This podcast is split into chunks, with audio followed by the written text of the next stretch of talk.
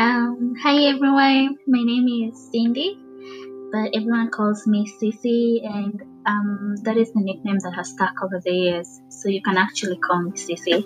I hope today is a beautiful day for everyone, because from where I'm sitting, it's so shiny and bright, and it's a beautiful day.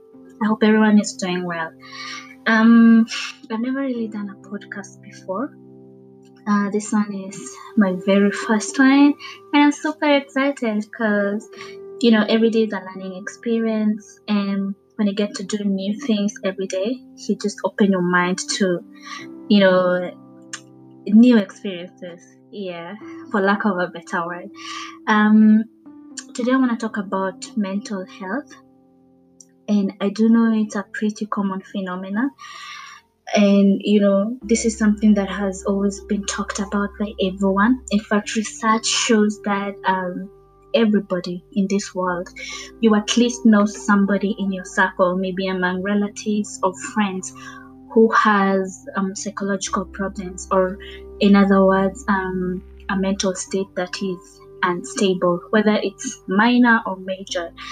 And personally, I do believe that the concept of mental health entails a lot, and it is not just about being, you know, locked up in a psychiatric ward that is haunted and quiet and empty. You know, the way movies usually portray, I believe there's more to it than that.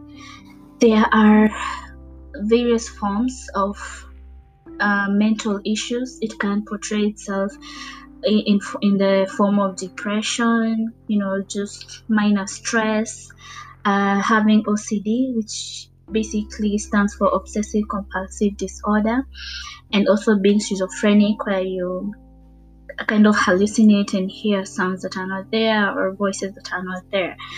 But unfortunately, a disorder like OCD is usually taken lightly, where people just take it as a neat freak kind of disease. Definitely not true, because it's a psychological disorder where somebody feels the need and wants to be perfect, and when that never happens, you feel like your whole world has been turned upside down.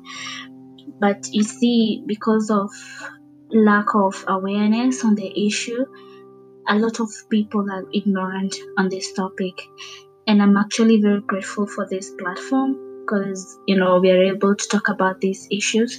We're able to encourage one another and let, you know, other people know that they are not alone, that in this battle we are together, and we are gonna face it together, and you can always have someone to talk to. So once again, I really thank, you know, this platform of Young Money Tips. I'm so grateful. Now, the scholarly definition of mental health, or, you know, the kind of definition you'll get in academic books or the dictionary, is a person's condition with regards to their psychological and emotional well-being, and this mostly affects how we think, feel, and act. It basically determines how we handle stress, how we relate to others, and how we make choices. And unfortunately, in most cases, everyone who is a bit psychologically disturbed tend to be withdrawn, where you just want to keep to yourself, and you end up being socially awkward. You feel like you don't belong in the world. You feel like you'll never fit in, like nobody understands you. And in the long run, you end up being lonely. And for me, I can relate to that very well, because sometimes, even right now, this is something that I'm still trying to battle every day, because sometimes I just want to be left alone. I just want to lock myself in the room and listen to music, read novels, but just be left alone, and I can't help it. Yes, it's lonely, but then again, who do you talk to? And that is why I'm saying I really thank this platform. If I can just give a personal experience on how my whole journey with mental issues started, And when I'm talking about mental issues, I'm not necessarily talking about somebody who is running mad. No, like I said, there's more to it. And advocacy on the issue is really important so that people can get to understand it more. But if I can just give my experience, personally, I started battling depression when I was 9 years old. And I was really young. And the reason my life was a bit upside down by that age is because bullying started in school. And I was a really, really shy kid, and fitting in was usually a hard task for me. Like, making friends was the hardest thing I could ever be asked to do. And so I ended up being, you know, creating a shell for myself. And of course, that intensified the bullying. And so I kind of became very quiet, very afraid of people. And I think my mother noticed a change, or rather a shift in behavior, because at least I was transferred to another school.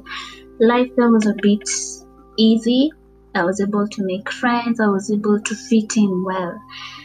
But now fast forward to turning 14 and I'm joining high school, and that is when just things changed.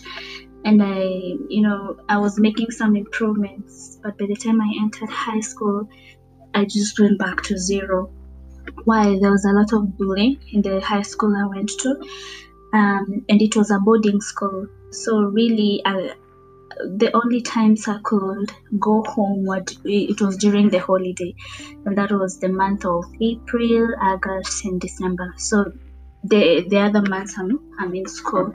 So being homesick, being bullied, that really contributed a lot to me being wrecked, me being broken. And unfortunately, by 15 years old, I was already suicidal.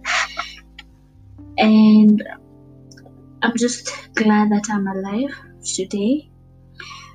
But I always feel like if maybe I got help during that time, maybe I would be different. I wouldn't be a bit socially awkward, because even up to today, I'm not so comfortable around people. I don't know. I'm not so comfortable talking to people who are... in other words, I usually don't know how to handle mean people, because I never got any help.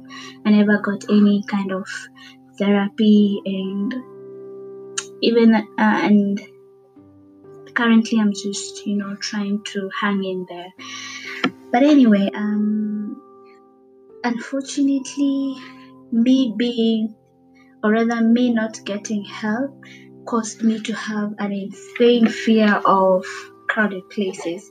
I basically became a loner, and even through the university, I never fitted in. Even now, I do have moments where I just want to be left alone. And unfortunately, I have no friends. It's a bit depressing, but I'm slowly learning to get there. I think I'm the type of girl who, when required to throw a party, only 4 people will show up. I tell you, only 4 people will show up. That is my mom, my dad, and my 2 brothers. That's it. But yeah, sometimes I end up beating myself and crying a lot, but it's life, and I'm just proud of myself for the steps I'm making.